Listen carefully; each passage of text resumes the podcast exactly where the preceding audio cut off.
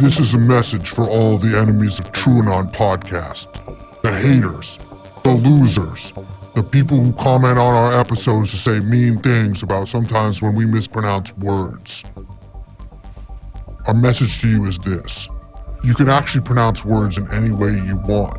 And in fact, names doubly so, because they're subjective words, meaning that you can kind of add your own funk to them if you prefer. We have hacked into your DDoS systems and have made our way into your uh, mainframe, into your mainframe and things of that nature, such as CPUs, motherboards, and even superhighways, uh, fatherboards, and even GPUs and CPUs as well. Motherboard. Mother, I said motherboard, but repeat it, motherboard. Stepmother, yeah. I'm the, I'm not the stepfather board. I'm the stepfather board that fucking powers your computer, and I'm in it now. I'm in your laptop. Dell, Mac, uh, what are the other? Compaq. Compaq. I'm in all these things. Alienware. Alienware. Your al- from Liz suggested Alienware laptop, gaming lap. I'm in your gaming laptop for when you got to go on the road. I'm in there and I see your files and zip drives and Dropbox. drop boxes and external hard drives and things like that, and even your USBs. Uh, I have entered your Android, your iPhone, and the other Chinese one. Huawei. What? It's not how you say it, though. Huawei. But you know what? That's the message of this program. Huawei. We are a true anon. We do not forgive. We do not forget. We are Legion. Expect us. Jeffrey Epstein. Jeffrey Epstein.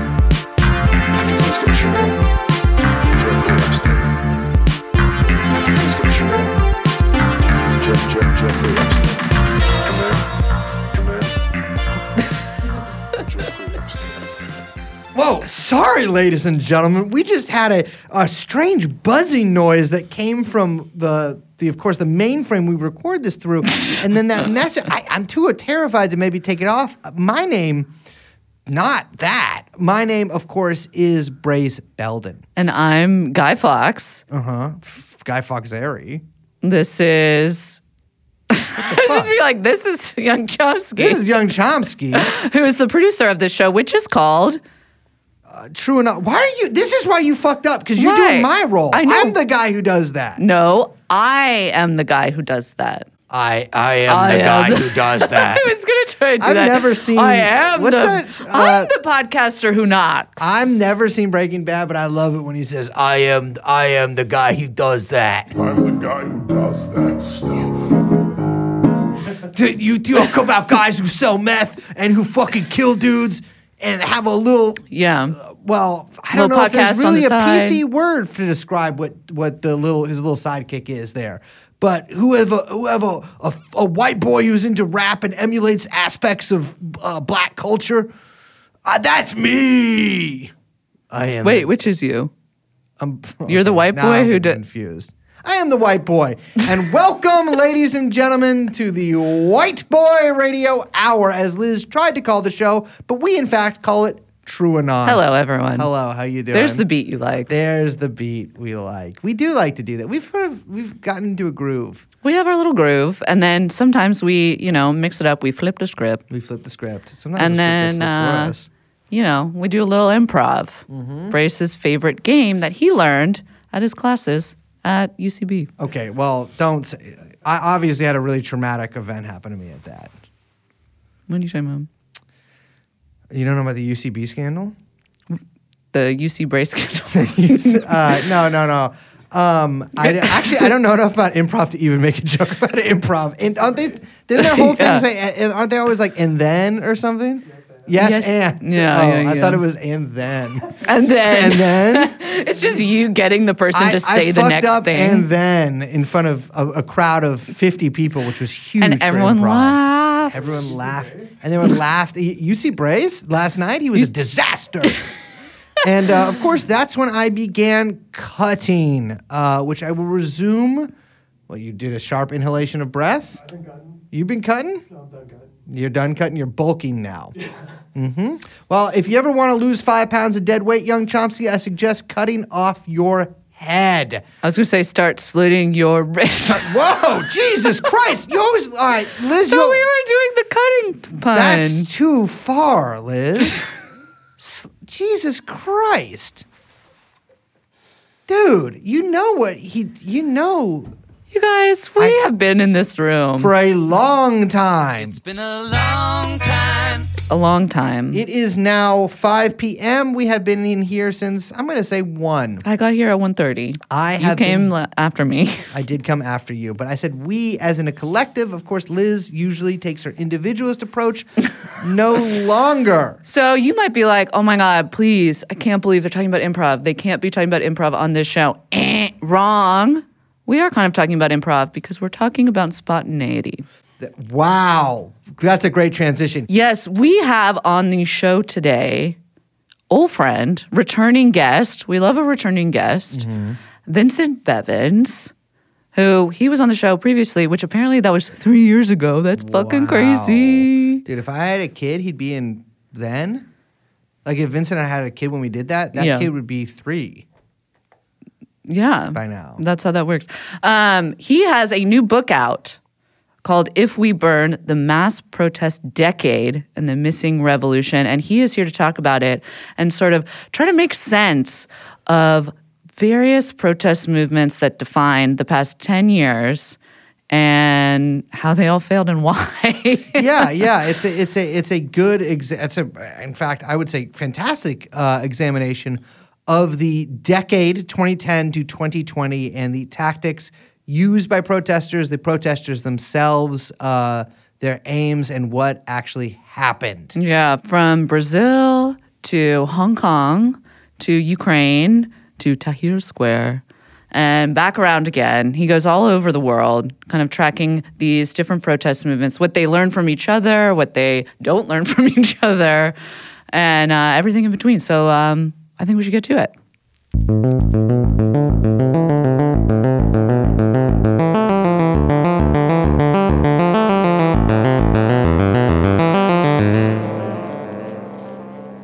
Hey, y'all. Uh, welcome to the first episode of our new sort of revamped, re- revamped, sorry, a little nervous getting up here in the talking circle, uh, revamped podcast. It is called, what was it called?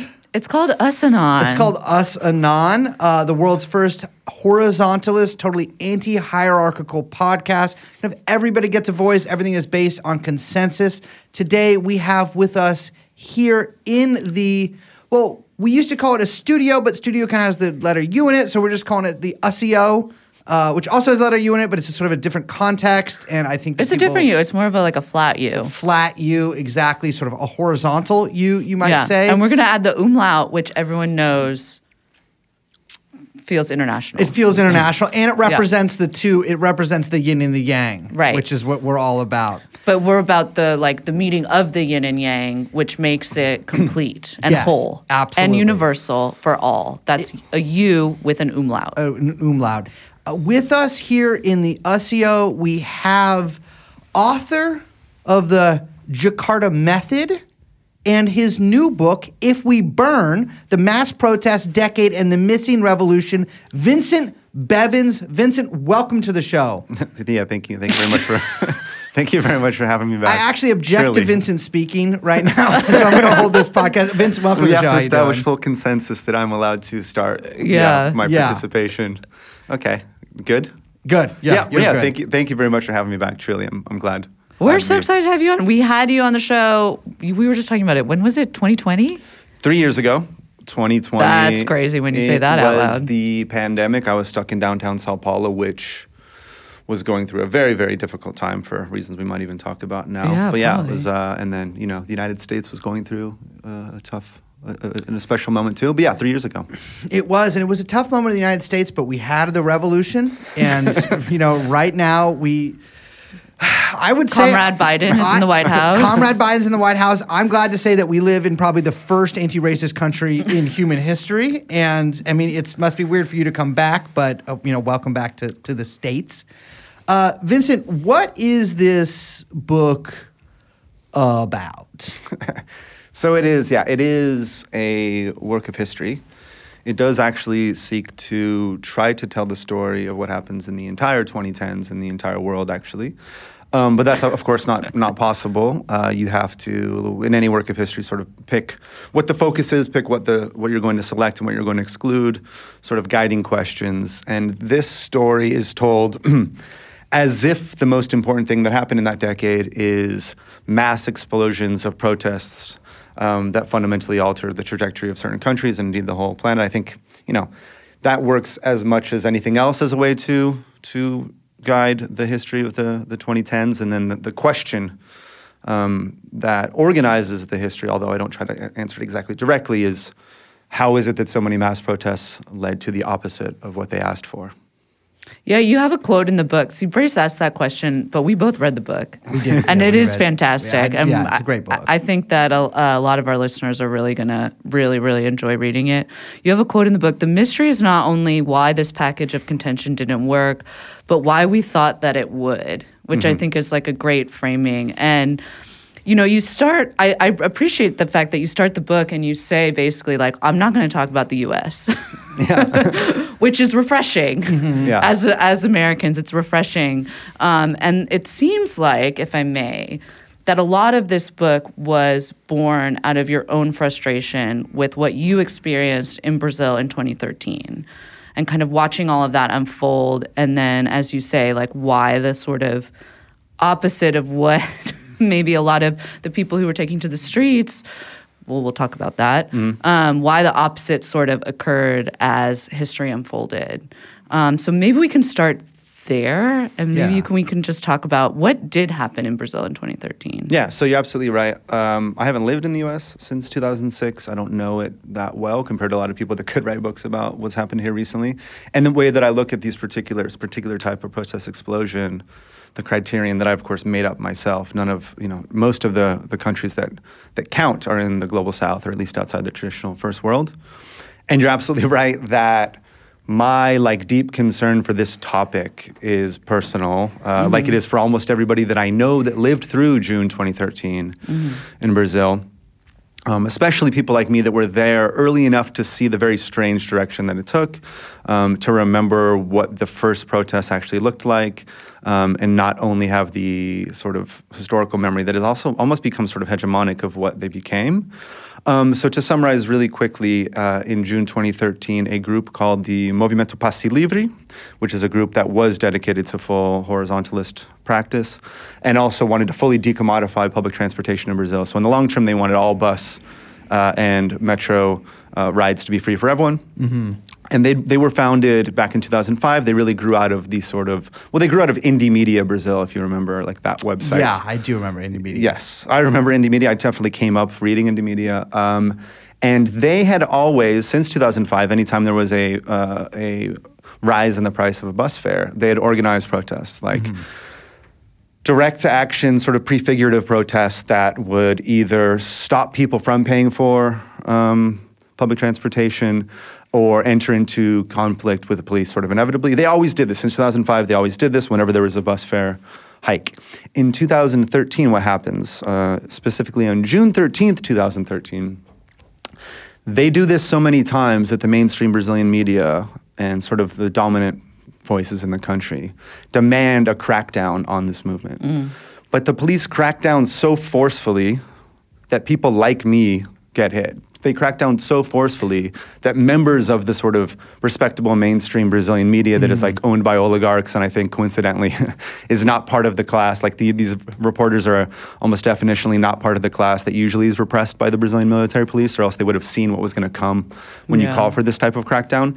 The crackdown that comes is so horrifying and creates so many viral images of like young, white, respectable Brazilian journalists getting attacked and getting getting really injured, that the media flips their their narrative entirely. Mm-hmm. And they go from saying we need to clear the streets of these punks and these anarchists to this is a glorious patriotic uprising in defense of the right to rise up in general. The, the, we are affirming our right to freedom of speech and self expression.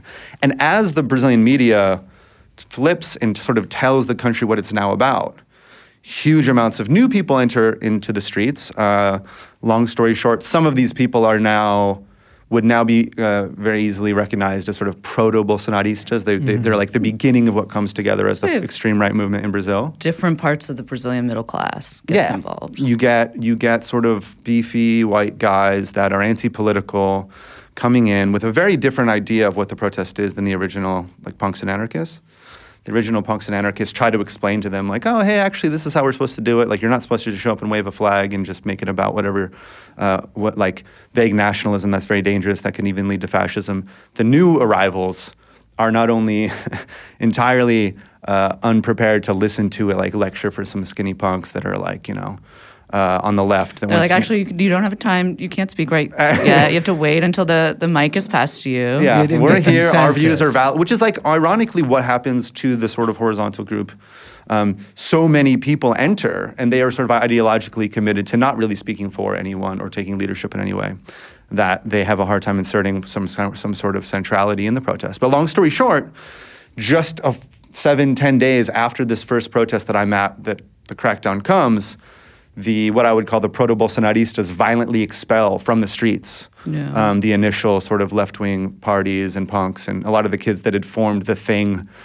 Uh, Very that had violently. existed. Yeah, yeah. Well, they, they physically throw them out of the street Yeah. and, and they're sort of dejected and they they all decide what to do with that and they go home. But um, the, the movement that is reproduced to the country by the major media is very different than what some a s- a, small group of us remember. And these this initial moment of euphoria, there was like this first moment when everybody's coming. And I think I was guilty of this. A lot of my friends were guilty of it too. We interpreted it as like, oh, it's happening. Like there's, I mean, I, I shouldn't have felt this way because There's like millions of people. Yeah. I mean, it was like the one of the biggest protests in the world. I mean, like it was it was massive. Yeah, it went to 2 million people very, very quickly, and it was totally unexpected. And so, sort of understandably, the people there at the beginning thought themselves broadly sympathetic to the goals of, you know, a better welfare state, better public mm-hmm. services. They thought, well, like, this is happening. This is what we've always Yeah. wanted. And, you know, later, one of the members of the, I'm summarizing, I'm paraphrasing one of the articles written eventually by one of the members of the Movimento Passe Livre. He says something like, you know, um, for eight years, all we tried to do was create a popular uprising. And then we did, and it was awful. Yeah. Because different people came than than they expected for different reasons than they expected. And the whole thing just sort of blew up in, into this sort of, yeah, this sort of profoundly confounding mix of things that me and other, uh, uh, a lot of other people spent the next years, 10 years trying to figure out. And yeah, this is sort of, you're right. this is at the, this is at the core of what, what, why I came back to this so, many, so often. Yeah, that's this story kind of serves as the backbone to the book, it seems, and you kind of come back to it at different stages as you're sort of visiting other cities throughout the world that are kind of um, other sort of test cases for what you're trying to un- unpack, as we like to say in the SEO. Um, you mentioned the Bolsonaristas. I'll say it's, I mean, the other part of that was a lot of the kind of like liberal middle class that showed up Right. in with all good intentions, Yep. most likely. Um, but what that kind of, as that unfolds, it's sort of the seeds for what will become Dilma's impeachment. Um, and so you see these sort of two poles of kind of as we're watching history unfold over this decade of the you know the the kind of middle class fascists of the Bolsonaristas and the the sort of like anti corruption Dilma you know good liberal and you know um, pro impeachment good liberals all sort of unfolding as at this protest.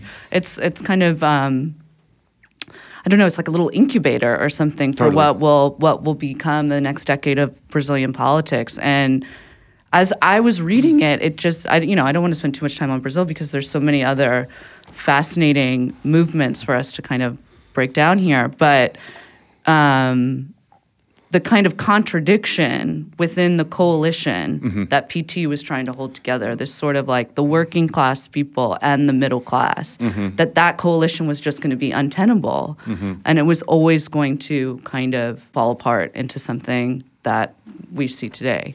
Well, the the carpet that is sort of pulled underneath that coalition, which was proved remarkably successful and sustainable for quite a long time. I mean, Lula's second term, he ends with like 88% approval rating. Before June 2013, Dilma is incredibly popular. Um, but the thing that turns out not to be sustainable, and if you look back, it probably never was, is that the way that the the these people were brought together, and especially the way that the previously very marginalized working classes were brought into a sort of sense of citizenship, a sort of full full full um, full membership in the Brazilian nation was through consumer power. Absolutely. So it was sort of the- you know there's a, a nice a, a nice there's a uh, uh, a, a brilliant uh, Brazilian scholar Rosana uh, Machado who calls this uh, inclusion through consumption.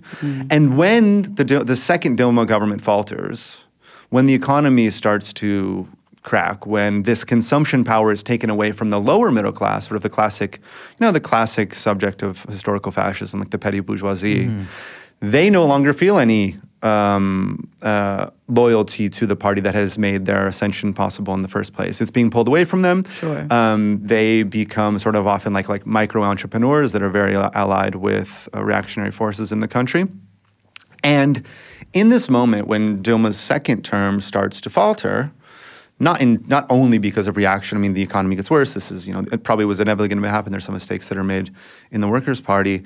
Forces that are born, forces that learn in June 2013 that they're also allowed to pro. They can also use this kind of um, the popular sympathy with whatever happened in June 2013. Very cynical, but well organized, free market, libertarian, often funded by the United States. Think tanks from the United States, one of the major characters who I interviewed, um, had trained uh, uh, under the Koch brothers here in the US. They This is the realized. Atlas Network. We've talked about them on, a show, on our very show. recently. Yeah, so Movimento, so I, I explained at the very beginning, this an- original group of left anarchists is called Movimento Passe Livre, MPL. This group of, which was at the time Estudantes pela Liberdade, is like Students for Liberty, which is a, which was like the Brazilian franchise of the uh, U.S. Students for Liberty, which is part of the, like, which is funded by the Atlas Network. Yeah, Liz and I met in, in uni, we call it, but we met we met through that. Yeah, yeah, yeah. Like they have, yeah, they have like fun conferences all around the world. they do yeah. like Oh, do yeah. like effective sort of like social like transfer of like knowledge and things. Yeah. Thus, you- you train with Moro there.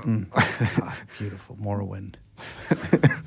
and they they in within this like cauldron i think would you say the incubator like you know pressure cooker of 20, june 2013 they decide to make a bid to re-signify the meaning of the streets and so they form a group Yeah. called movimento brasil livre mbl So this is smart. They, they they basically see this successful group called MPL. It's getting all this attention. Yeah. So they start MBL, which sounds exactly the same in Portuguese. Yeah, yeah, To the yeah. point where I, when I was over the last two years telling people in Brazil, I'm you know I'm interviewing all kinds of people. I'm interviewing Haddad, you know the, now the finance minister who was mayor of Sao Paulo at the time. I'm interviewing the MPL. Everyone would just be like, oh, the MBL. Like they would like that. Their like brand is now so much stronger than Yeah. the group that they copied that they actually won this bid Yeah, to re-signify yeah. the streets. So when consumption is taken away, when this sort of like I don't want to call it neoliberal, but the way that the PT um, economic model that had been It's like formulated. consumption social democrat. I mean, it was like a way for getting poor people's lives better, but it was through this sort And- of yeah. There was a limitation there. Right, especially when the you know when when the when the economy slows down a bit. Yeah.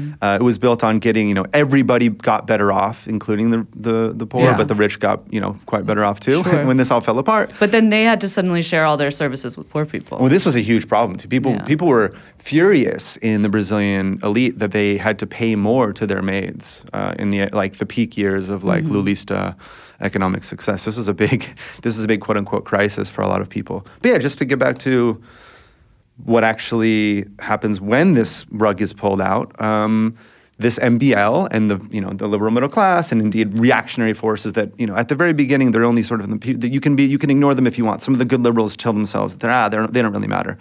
Um, get together Yeah, to soccer fans. Pret- yeah, yeah. Well, the soccer the, the soccer fans go in every direction in Brazil. Ironically, the a lot of the like scariest ultras in Brazil are pro Lula and pro democracy. Like the Corinthians ultras are the uh, like in a real like condition of like street battles that that they would probably win. They're like pro. They're on the left probably. Uh, well, they're definitely like pro democracy. But then the they come together from 2015, 2016, sort of pretending to be the same thing as happened on the street in June, June 2013, but they have an entirely different set of goals, and they're not horizontalists, they're not leaderless. They have, they're willing to work with elites, and they're willing to take power in any way that they can, and they ultimately did. A lot of these MBL kids uh, enter uh, Congress in the same election in which uh, Bolsonaro becomes president. Yeah, you have a funny. Um, your first little nod to Bolsonaro is when you say, "Oh, I'm in. You know, I'm at Congress. There's all this chaos. It's during Dilma's impeachment." Right. And you're like, ah, "I tried to. I got a quote from this guy from Bolsonaro, but he's this fringe, uh, this fringe character. I don't need to to put it in my story. It's not going to work." And then suddenly, I mean, that was one of Bolsonaro's big defining moments um, when he says those awful things about her, and um, you know, kind of the stage is set for his, Right. you know, his bid, which is of course in the works for a very long time. Mm-hmm. Um, but the, you know, the country takes a total like right. I mean, total, total turn. Yeah. And like you say, these members from MBL who are very organized, who are very well financed, who are very, um, like you say, not leaderless, Yeah. but they're suddenly in power and ready to move. Um, it's a bit disorienting, no? I mean, you, Yeah. yeah. Yes. The yeah, no, the years of 2014, like everyone remember the years of 2014 to 2018 were wildly disorienting in Brazil. Because like going back and interviewing some of the members of MPL, in 2014, when Dilma faces off against the center right um, presidential candidate, they're horrified that like the center right might actually win. Like for the first time in there, you know, they're all often they're like 20, 22. They're like the idea that oh my god, the right quote unquote, which is like this is not the right com- compared to what actually comes into power uh, in 2018. Like, yeah, it's like a center right. Yeah, it's a it's a party. It's called the Social Democratic Party. It's like Yeah, f- I- you know, it's like founded by Fernando Henrique Cardoso, which def he definitely neoliberalizes the economy, but he comes from a tradition. He's a dependency theorist. You know, Mm-hmm. Like a classic, re- but like, yeah, yeah. your classic Yeah. South American center right. Like, yeah, Yeah. I fought the dictatorship. I think that we need to privatize everything. This kind of guy. uh, and that even to them was like they could not believe it. And then when the impeachment started, no one could believe that that actually might actually go through. And then they actually impeached her. And then Michel Temer was actually the president for two years, and he had like six percent approval ratings, but it just didn't matter. Like. There Yeah, was the demonstrably no, yeah. There was just demonstrably no support or legitimacy for this guy, and it just didn't matter. Yeah. like there's no referee that came in and was like, well, that's you know, that's they've they violated the rules there, and then it just and then Bolsonaro just went and like just there's this like like thing after thing just keep like I don't know. There's like I don't even know if I want to even try to explain what the, the phrase is. But like there's a like in Portuguese they say like the well just like kept getting deeper and deeper and deeper. You thought you were at the bottom, it just kept you just kept Yeah. going. Um, yeah. So yes, absolutely. It's a long way of saying absolutely. It was profoundly disorienting until the point when I was last. Last on the show with you guys, like 2020 in the, in the pandemic was insane. It was like what was what Sao Paulo went through under under Bolsonaro's governance in that pandemic was like literally unimaginable to the version of myself that moved into that neighborhood eight years mm. prior. There was just like it would have you, you it would have been impossible for me to conceive what ultimately happens. So this it's at this point, I mean, that you start going elsewhere throughout the world to try to kind of piece together what happened both in Sao Paulo, but also what was happening elsewhere and why everything was failing. So where do you go first? Well, f- like personally, I moved to Indonesia uh, after finally like d- wrapping up my like posting in Brazil in 2016, and then like you know, lo and behold, it's like one of these many things that popped up over all over the decade. There is like a what appears to be a grassroots, like digitally coordinated people power protest. But really, it's just Islamists demanding that the Chinese governor be imprisoned for being Chinese, basically. Like he, they accuse him of doing of, of committing blasphemy, uh, which he didn't, uh, because they, someone had manipulated a, a Facebook clip, and they all get together, they all wear white, they all Yeah. swarm, they all swarm the center of downtown Jakarta. And by this point in the decade, there's like a real flip because back in 2010 or 11 and 12, at the very beginning, which is where I ultimately go, like to start the reporting for this book. Everyone sort of assumed that when the people swarm the streets and the internet is involved, that's automatically a good thing. It's a now I think, thing. Yeah, Yeah. necessarily. Mm-hmm. Like necessarily, if the internet's involved and the people are on the streets, that's that's like history. That's like Napoleon on the horse, like moving moving Yeah. us forward towards you know the promised land of democracy, freedom, whatever it is that you believe is going to come next. Uh, but by the end of the 2020, you know, indeed by like you know after like January 6th and January 8th, we think probably the exact opposite. If there's a swarm of people that see a viral post and then you know rush Mm-hmm. to on the Capitol for for some reason.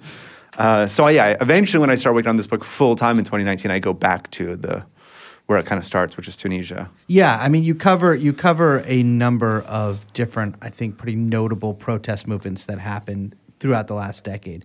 Starting Tunisia, but also with Turkey, Egypt, uh, South Korea, Hong Kong.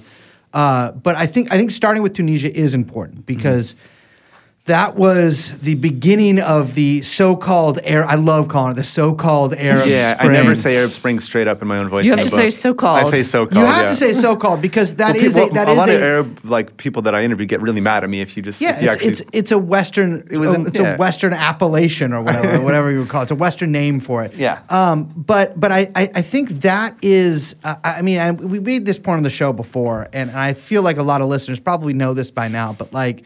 There, without that sort of d- promise of like digital revolutions, or like this connectivity that Right. the internet was bringing us, and this you know this proliferation of images, you know, uh, you know, uh, just transmitted from person to person, uh, was going to bring a progressive change. Just like that was that moment, right? Right. That and like the the the the pro, the uh, protests in Iran uh, around the yeah, similar time 2008 period. was like the real beginning. That was Exactly. that was the first time all my friends put a square of a certain color on their Facebook. profile. Yes, but not the last.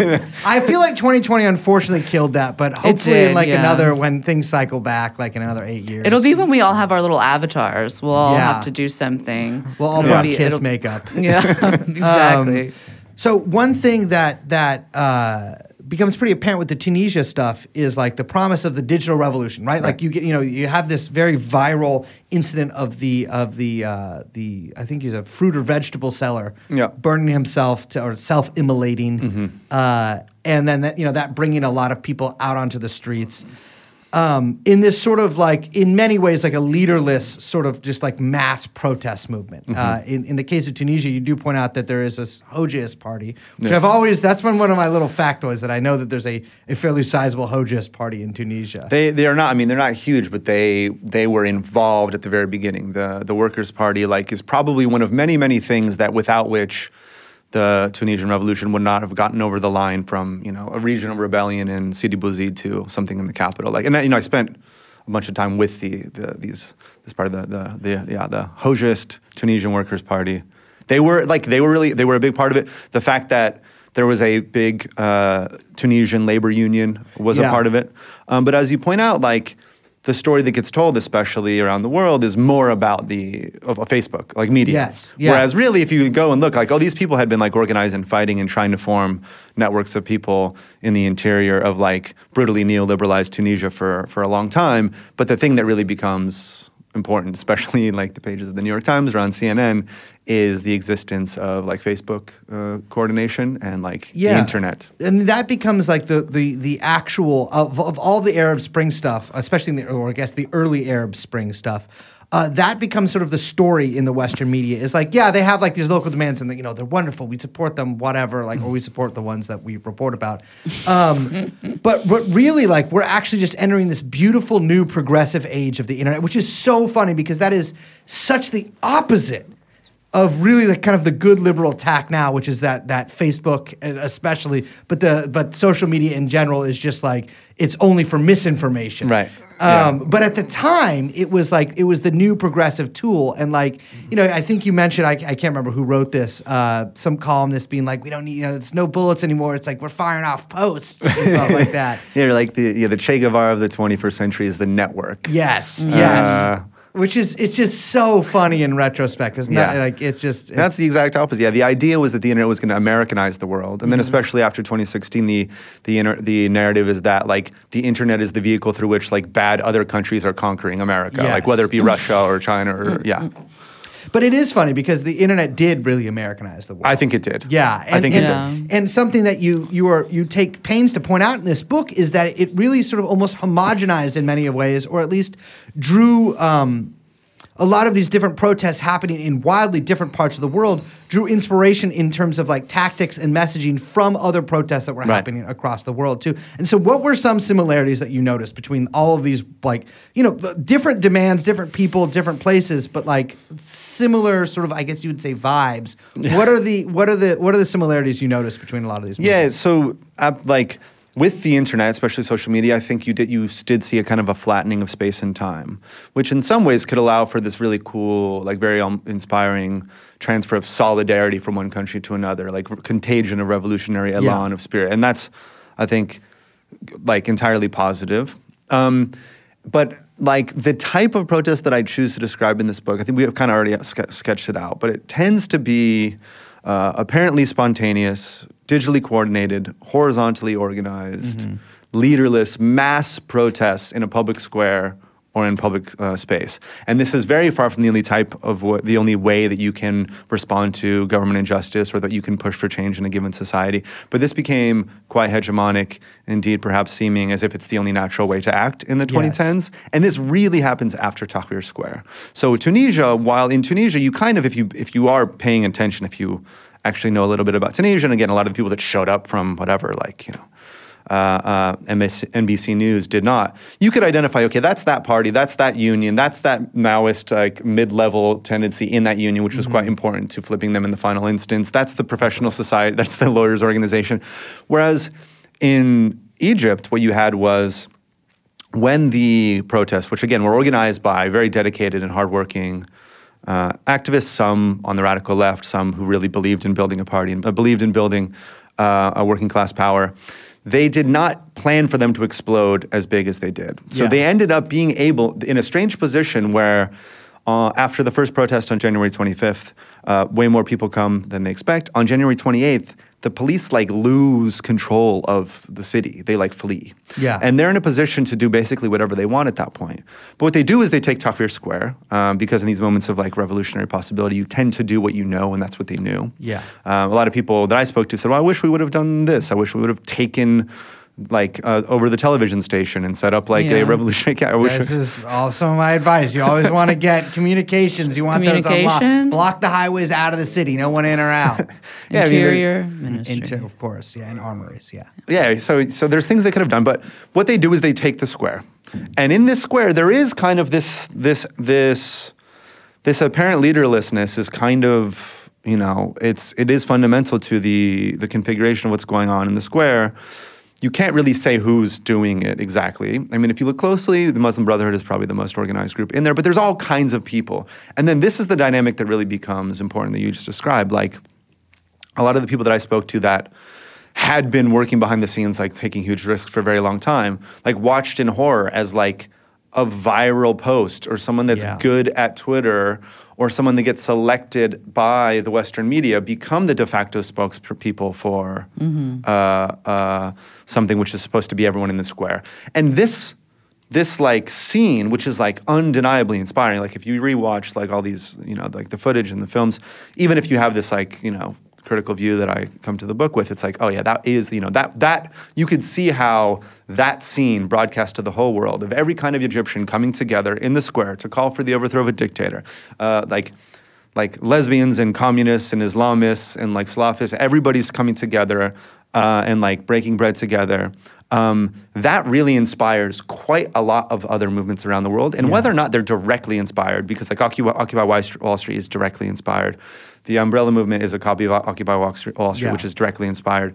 Or in the case of Brazil and in um, Turkey, for example, or even I think Ukraine to some extent in 2013, even if they weren't, even if they drew on local traditions of contention, they tend to be viewed by the media, which matters so much to the uh, the ultimate outcome of the protests, as the same kind of deal. But like doing the same kind of deal that you would do to overthrow an, uh, uh, uh, a dictator in Egypt, where quite a lot of the people would have were, were for that. Really, is brings up a lot of strange questions when confronted with a d- democracy, even if it's, if it's an imperfect democracy like Ukraine, or if it's a democracy like Brazil, where like actually, really, Dilma wanted as much as anyone on the streets to keep the price of a bus down. She actually had pushed to keep that down herself, and so the degree to which social media flattens our, our, our perception of space and time, allows for a transfer of solidarity, but also like the adoption of stuff that looks really, really cool on TV and is represented to the world in a certain way by people like me who were, should not have been in a position to be interpreting anything for anyone. We did not know, we, we did not have the sort of intellectual or material resources to be doing that. We, should, we had no business and we failed very often in doing that. Um, and I think all of that adds, has, has a lot of consequence for the rest of the way the rest of the, the decade unfolds. I think the flattening you mentioned in terms of social media is really important to this because so many of these protests almost seem like a real life um, reflection of the the sort of promise of social media, right? This kind of like this this de- democratization, this direct democracy, which is don't get me started on that. But one of my most hated uh, little trends uh, that uh, that that kind of gets brought up uh, very often. But there's like this this horizontalism, this like flattening uh, this democratization that comes from social media is like reflected in these like large leaderless movements, and that's seen in itself as like a progressive thing, right? right. Whatever the aims of the movement are, the fact that like a lot of people of different beliefs are getting together in a central area. Uh, without any clear direction or leader is itself seen as a progressive Right. thing by the media that is reporting on it, right? And I'm pointing at you, but that's just because I'm making a point. I'm not. I'm one of. I was one of them. I absolutely am. I am that. Like I. There, that's another part. I mean, go back to what like Liz's like first question. That also, that's like another reason I put myself in this book is because I think that like I was in a position to know enough about how news is produced to be very critical of the way that like my class, like foreign correspondents, act in these very important moments. Well, that's that's really what I wanted to ask because something that you you you bring up several times in the book is that like if your movement does not like have its like does not select its own leaders, does not select its own representation, its own spokesman, then the media will do that for you. Or someone will, yeah. Uh, someone will do that for yeah. Someone will do that. for Often the you. media, often the state. If depend depends who's, who's the most powerful. Like Yeah. who has the biggest microphone in that you know. And a lot of times those are one and the same thing. Yeah, yeah.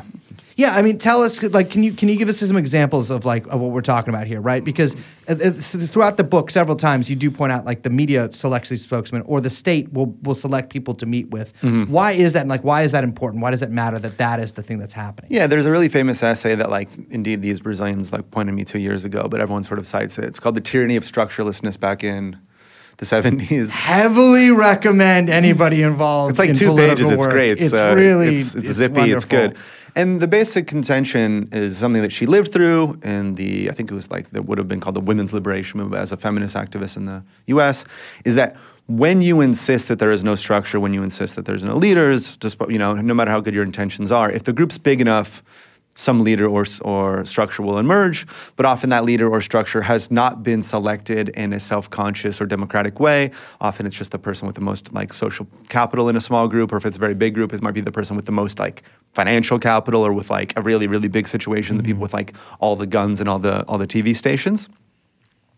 Um, and so, as you said, like in some cases in this book, like in Brazil, the M- MPLE is like horizontalist. They like really believe in Yeah. In uh, full horizontality. And in other cases, you just kind of get concrete horizontality, which is the, you know, even though many Egyptians would have loved to have an organized revolutionary party, just like it wasn't there because of the decimation of civil society under neoliberalism and, and, and Mubarak. Um, but to the extent that these things did exist, and this is like, you know, the, Jack Shenker, who, who was a Guardian correspondent at the time, he talks about this in his book. The prefigurative elements, the ones that seem most structuralist, seem most leaderless, are the ones that are perhaps least um, productive, but they're the ones that are the most likely to get you foreign a positive foreign media coverage. Because if the people in the square, I mean, if you like just like a thought experiment, if like the people, quote unquote, in the square are clearly united behind a revolutionary party of one type or another with clear goals, odds are that's going to be something different than what like CNN wants them to have as a goal. Yes. Because this is another slippage that happens all the time is that the like the, the media outlets with the biggest microphones in, on the planet in the era of like sort of like Americanized inter- like internet uh, U.S. global hegemony don't understand the like properly third worldist aspira- aspirations of a lot of people on the streets. Like if you ask people what they really really wanted in Egypt, uh, a lot of the time it would be like economic advancement, which would be more like we want to live like the first world in the sense like we want to be as rich as you. Yeah. Whereas often CNN looks at this and they're like, no, no matter what the what is happening, it's just like, oh, they want democracy, which means they just want to ally with the United States. Yeah. Whereas what they want often is like, no, give us your money. Like this, the global system is uh, stacked against us. We demand to be accepted into the like we like whatever promise that can ever be made to us to be allowed to enter the rich first world. That's what we want. Yeah. And then the other side of this strange, like you know, this this loop of of representation and re-representation. The other side of it is like, oh yeah, they want to be like on our side in whatever it is that we want. You know, uh, whatever that means uh, at the time.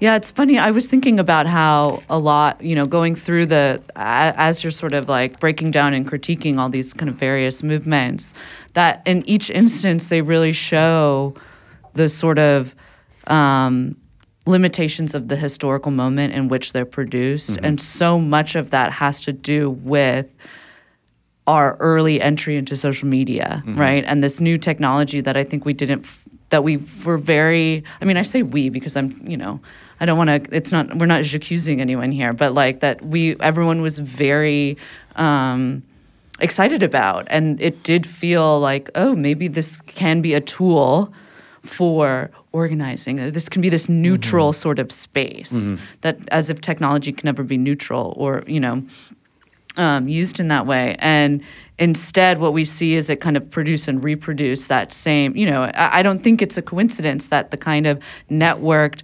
horizontalism that the structure of the internet produced Yeah. Yeah. also produces the social movements that Right. emerge out of it and receive the popularity from it. Like Yeah. there's a, you know, that's obviously, um, you know, there's a bit of a connection there. Yeah, I think what I say at the end, slightly annoyingly, is that there's an uh, elective affinity between pre-existing ideological currents that like draw on like libertarian or anarchist or, or new left tendencies.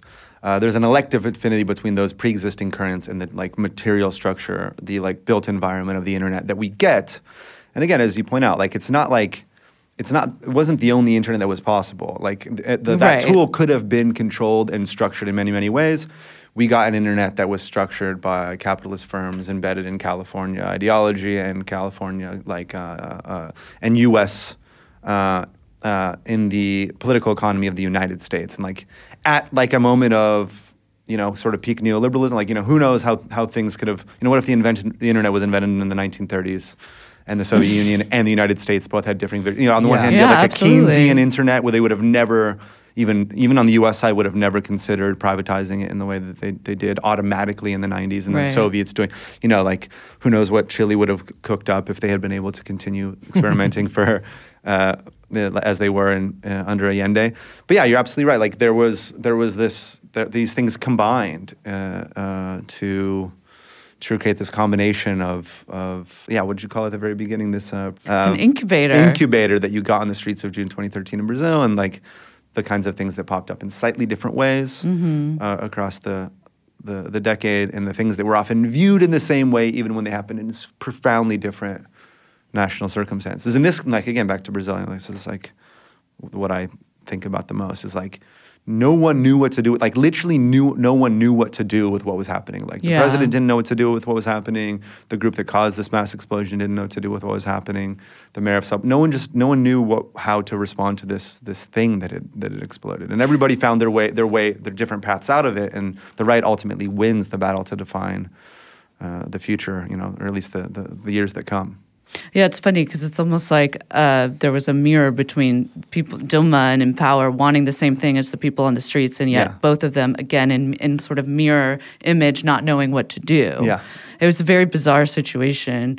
I bring up the thing about the technology, though, because I think that, and, and you don't do this in your book, which I think is good, but I do think there's a tendency when you're sort of like looking back at these things to be like, oh, if you'd only done this, Yeah. then it would have turned out differently, when it's just not that simple. No, you have to reimagine an entirely different configuration of Totally. political and Oh, economic Oh, and yeah, absolutely. party You'd forces. have to imagine it, reimagine like the past fifty years. Absolutely. Yeah. But I but saying that, I do think that you offer some very potent, we'll say, criticisms of the horizontalist approach. Mm-hmm. And kind of breaking down why, you know, as we're talking about here. But I mean, you do really, I mean, at the beginning of the book, you go back into like the new left, right? Where a lot of these ideas, again, from America, really kind of get cooking Yeah. in the 60s and then just don't stop. Yeah, they just keep um, cooking right until up until Seattle '99. Yeah, I mean, and you even go back further to talk about Lenin a little bit Right. and kind of a more centralist approach and what he saw. So maybe we can go a little bit in that direction. Maybe what some of those criticisms are. Um, maybe the ones what that come out learn. at the very end of the book. Yeah, Yeah. absolutely. I mean, and I try not to. I mean, I try, the, the reason that I go try to go in chronological orders. I really want to like show where this comes from and why people decided to take the positions that they did because it all makes a lot of sense at the time.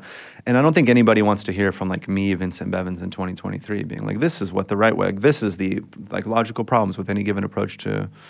to a political organization. We watch what happens over the whole decade, and over the, that decade, hopefully we like, you know, hopefully if the, the the book does what it's supposed to do, the reader like sees what unfolds along with the actual participants. And Yeah. at the very end of the book, I try not to like deliver again these these final retrospective analyses in my own voice. Like I try to find the most. Ele- and there, luckily, like there's a lot of them. They're very eloquent. Yeah, I mean, they And spend ten years thinking about this stuff. The- Absolutely. from you know, from Egypt to Brazil to Ukraine, and you get overlapping themes. Um, you get an over like to be um, wildly oversimplistic. You often see, if not a return to the historical Lenin, like some people come across, uh, come away from this book just being like, read Lenin, read what is to be done, like Yeah. go back to the historical Lenin. I think Lenin. we've said that on our podcast. Funny Yeah, enough. it's, it's it's really the simplest solution to most problems. um, some people that's explicitly what they come back to. Some people come back to something that you I could call again maybe perhaps annoyingly theoretically like a kind of a anti anti Leninism, which is like when in the 60s they just tried to reject every single thing that the Bolsheviks did because they didn't like the way the Soviet Union Yeah. turned out.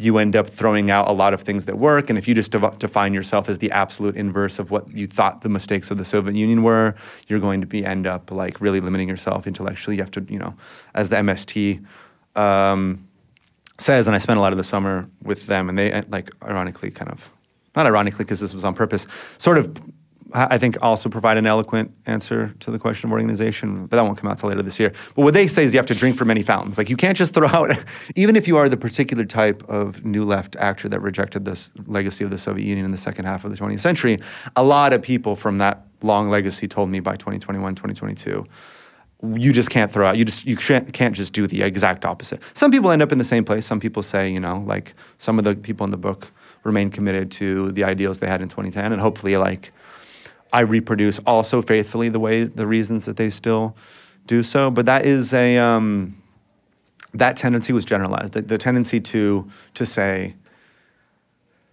get as organized as you can before the thing happens. Don't try to form something out of the viral Yes. post or the moment of heat that is Yeah. going to get everyone on the streets. Because I know across a very, very set of different circumstances in the decade, a general rule for interpreting what happens is that the groups that are most organized and best at real collective action before the thing starts end up doing the best out of it. Um, and real collective action, historically, if you look at it, that often means some kind of some kind of decision making process. That some often means some kind of formal structure for deciding on what is to be done uh, quickly. It's very hard to get a group of people to reach consensus all at once about uh, a change in tactics when when situations change very quickly, and also when you are committed to this like total horizontalism that everyone's equal, as the MPL was. They had no idea how to integrate. This is something that happened with SDS back in the '60s they did not know how to integrate huge amounts of people that actually came wanting to join their group. Huge, like there was a moment where they were riding really high, and you know, people all across Brazil were really inspired by the MPL, and they said, "We want to join the MPL. We want to be in the MPL." And so there's two options in that situation. They could either create a two-tier system of the MPL, which, like, no, that's Leninism. That's a Leninist deviation. You can't do that. Right, If you were to create a, a one tier where there are people that, because they knew that their their dedication was not something that everybody could It's not replicable. yeah, like regular people aren't going to go to 14 hour meetings every single day for six months. So, but they thought if we formed like the you know, central committee uh, and, or the like, or, you know, just like the Or a like. vanguard. Yeah, or Yeah. like, if, if we form like, you know, the. The the organizing committee, which like the M- MST is totally fine with having. If we form like the organizing committee, but then like the regular members, like the rank and file trainees, that's Leninism. Yeah. But then if we let everybody in, then what is the MPL? Because if you let in 1,000 people, then the original 40 people that have built this thing together for, you know, 40 to 80 people that have built this thing for the last uh, eight years, they no longer have any say over what it is. It just becomes, you know, the more people that join, it just becomes whatever Brazil is. Um, so yeah, I think that across uh, the decade, and and uh, I could be repeating myself now, so feel free to free to, to remove it. Is a generalized tendency to to to understand that representation of some kind in some kind of structure is probably inevitable. So the task then is just to try to build the best organizations, build the best structures, build the best means for acting collectively and democratically that you can, given the complexity and very imperfect nature of, of the global society right now. one thing that becomes pretty apparent in reading the book too is that um, a lot of these groups, once they realize, because I think a lot of people understood pretty quickly on during the protests that like, okay, like maybe some of these like more horizontalist groups, like we actually don't have the ability to manage this or to get people to sort of join us, and like th- this is going in directions that we had we had not necessarily foreseen, Right. Uh, and that are oftentimes the exact opposite of what we might have wanted, especially in the case of you know something like Brazil Right. or, or Egypt. Um, but uh, it, you know, you, you make the point is that like if you create a vacuum or if a vacuum comes in, into being, something is going to fill that vacuum. Like there is no there is no vacuum basically. Like Yeah. you, you might have one for a couple of days, but like that's getting filled quickly. And something that that I I notice is that like and this is even just beyond uh, you know what you write in your book is that like a lot of people on the left i think don't take themselves very seriously in like a real way right like there, there's an, an allergy to power uh, and to organization that that uh, that is apparent even on just the, the level of their own organizations right like uh, this horizontalist sort of tendency that has has kind of come out of the new left but really uh, metastasized in the 90s and then now is essentially like even if a organization claims otherwise, often very much at the fore. Um, you know, if if you can't if you can't uh, be willing to take power, somebody who is willing to take power will. And people are generally not attracted to organizations that seem allergic to power and to seem to to to not want it. Um, and and and one thing that I, I think a lot of of people think uh, on the left in America as well is that like if you just blow something up, like that's all you really need to think about. Right. And I, and uh, people don't often actually blow things up. That's actually usually the territory of uh, of people on the right. But like if you if you uh, create as much chaos as possible and you know you just destroy something, burn it all down, that like something spontaneously Right. beautiful and like uh, uh, wonderful will, will happen in the aftermath because you were beautiful and you were wonderful in your tactics to Yeah, achieve that. Just like one perfect riot, you know, like Exactly. one weird trick to end Yeah. history for all times. If we just do the perfect riot and it gets big enough, that's it. That's the that's the that's the end. You know, Yeah. they're just you know the end of the movie, and then ha- ha- like um, happily ever after, ever after, which is like you know it sounds like a bit silly, but like so, like as tragically and like stupid as it sounds, and like I'm not trying to be um, like to to shit on people that like risk their lives and things, but like some people were like explicitly inspired by movies that end like that. Like V for Vendetta. If you, I, I went back and I watched V for Vendetta. Oh, uh, which, like, horrible I, I do like recommend because like it literally just How does it hold up? It's crazy. Because wasn't good at the time. People I didn't know, even like but it it's back but it's so It's weird because it was like because it became it had such a like mimetic power. I Yeah. mean, and you talk about it explicitly in the book, like because there's the kid who puts on the mask and goes viral. I mean, in one of the first the first in one of the first instances of virality, like literally goes viral listing these political demands Right. That then get picked up by like Globo or someone in Yeah. Brazil and become he basically becomes a spokesperson for Oh, this absolutely. He defines the, the nature of the streets for like for, Yeah, to some for- extent for a few days at least. Yeah. Yeah, in Brazil during this movement, and it's just some kid. I mean, you you talk to him in the book, and you're like, "Wait, so where did you get those ideas?" And he's like, "Oh, I just made it up." Yeah, yeah, yeah. It's like, what Stuff that he read on Facebook and like right like on the Facebook feeds of like center right or right wing and it comes to like define how like the the the sort of like protest movement like starts targeting the sort of like corrupt nature of Brazilian this like very nebulous kind Yeah. of feeling of corruption about the state of Brazil. Yeah, there's a def again, there's an elective affinity totally between the concerns of the center right media that once they decide that this is a good thing, Yeah. and I don't think this is a conspiratorial. This happens in a conspiratorial way because I talked to Haddad, like the who was the mayor at the time, about this, and I was like literally in the newsroom of like the Brazil's Yeah. most mainstream newspaper. I don't think this happens in a conspiratorial way, but when they're trying to like supply reasons for why this is a good thing in the like five minutes, then like after they said it was a really bad thing, they're gonna come up with things that just like there are their own deep ideological assumptions. Absolutely, because okay, you're just literally riffing on. I mean, I mean, you have the guy like uh, I can't remember which newscaster it was, but Yeah. he's like looking at live a live poll Yeah, yeah, Yeah. where the the like viewers are saying that they support the protesters, and he had just been like speechifying about how like the police need to kind of like beat all these people up, Right.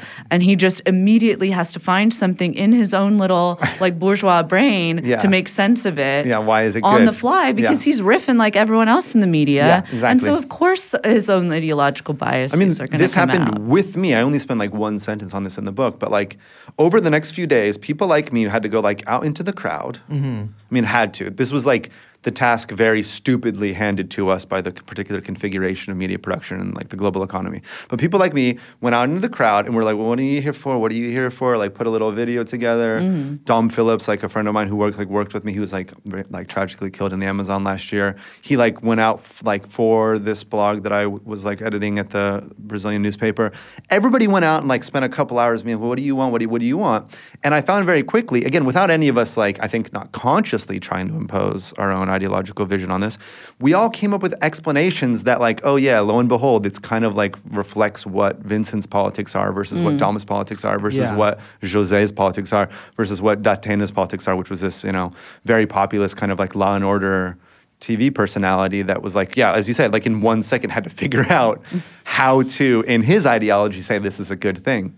Um, and so anti-corruption. So the, I don't have the numbers in front of me, but before the explosion in June 2013, corruption was listed as the biggest problem in Brazil by like four or 5% of people. And this jumps to 21, 22%.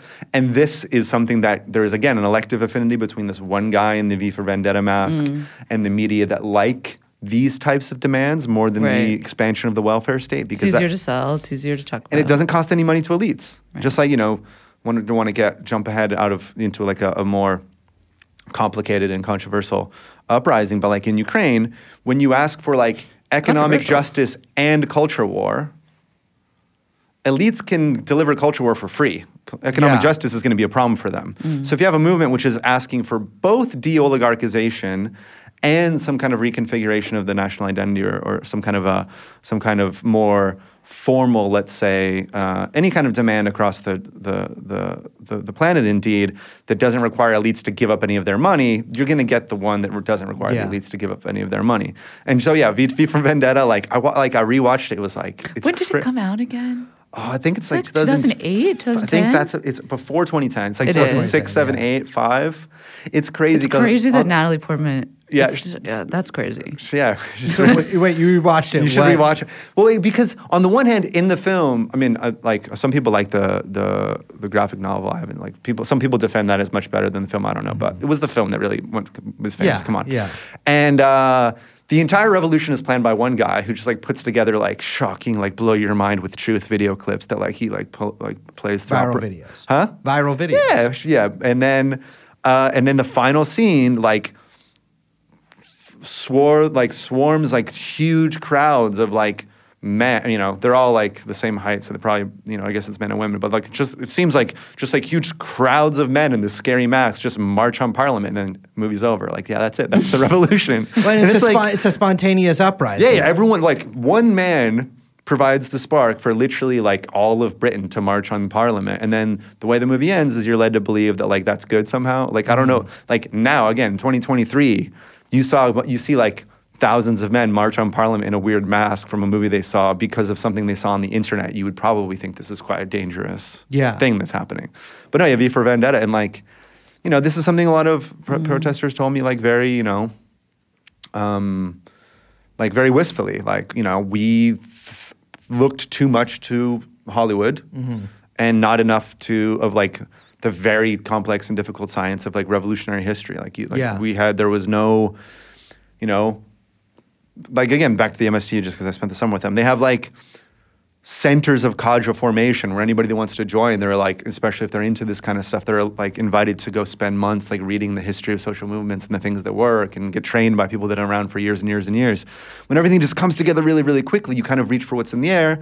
And in the area of social media, it's often like the thing that gets your blood going, like the thing that gets you all riled up, that like moves to the top of the pile. Which that I mean, you talk about that feeling a lot throughout the book, and I feel like you're a little bit of two minds about it. Maybe because you also experienced it in Mm-hmm. Right. 2013, and I know that Brace. I mean, we've talked about this. I mean, that feeling like something's changing, or that you're in the throes of history, like that you're in that moment, is both I mean, I think you're you're sympathetic Right. because I think that that is it's understandable that people are drawn to that and and draw you know find inspiration from that feeling and it is it's like a euphoria. It's it feels like it's unbelievable, but it's also a really dangerous feeling. Mm-hmm. You know, you can get drunk with it. Basically, you're drunk on it. Yeah. And because it it can be the thing that that's the only thing you're after, Right. Right, or the only thing you know how to chase is that feeling, as opposed to the deep hard, the hard work of actually, you know, Yeah. studying the movements and trying to build something more sustainable Mm-hmm. than just the fucking feeling like you're changing something without Yeah. having the responsibility to actually do anything with it. Yeah, and I mean, in, in, in the defense of that feeling, I think that there are tragically few opportunities in like contemporary life to feel like you are really working and you're, you're connected with other people and we're making a difference because like Absolutely. by all accounts we're not working we're not in parts of community we're not acting collectively we're totally individualized and like we're not making a difference. Or like this book in many ways like just deals with and sort of arises out of i think a real crisis of representation. It's not just mm-hmm. that like certain like anarchist inspired groups wanted to get rid of representation. Like it's clearly not working. So this these moments where you can actually feel like oh my god me and my fellow like like brothers and sisters are like actually changing something right now that the reason it's so incredibly powerful is because we never get to feel it and like ideally we should be feeling it all the time. But that, as you point out it doesn't mean that that feeling necessarily puts food on the table for, for people in the long term. It, you know, it may be a glorious victory against the police tonight, mm-hmm. but then the police go home and then they just go back to the street the next day. I mean, in the case of Brazil, this was again very, very strange. Like the, the protesters and the police were like going to battle, but like the, the real forces of power that control things in Brazilian society didn't really care about the outcome, really. It was like, mm. okay, well, whoever wins tonight, like, we're going to hire more military police and we're going to use them to reproduce the conditions of capitalism in this country. And indeed, like, the mayor, who they're like technically at, like fighting, isn't actually in control of the police. Um, so yeah, I go back and forth, and, and indeed, like the, the interviewees go back and forth. Some people say, you know, it can be like a drug in the sense that you there's a hangover, and you know, a lot, you know, a lot of people, and like I'm very grateful to the people that did sit down with me because they often shared like going through years afterwards of like real depression or or, or the like sort of PTSD of like Yeah. what actually happened after that the initial fever broke and like or the people that they realized you know that they lost in one way or another. Um, and so yeah I actually absolutely go back and forth. On the one hand I think we need to build a world in which these these these this feeling is is more is more common. But um, history has shown uh, it has to be part of a bigger package of strategic action and organizational thinking Well, what you're describing there is is is is what you mentioned several times in the book, which is prefigurative politics. Right. Um, and that is that's something I've encountered many times in my life.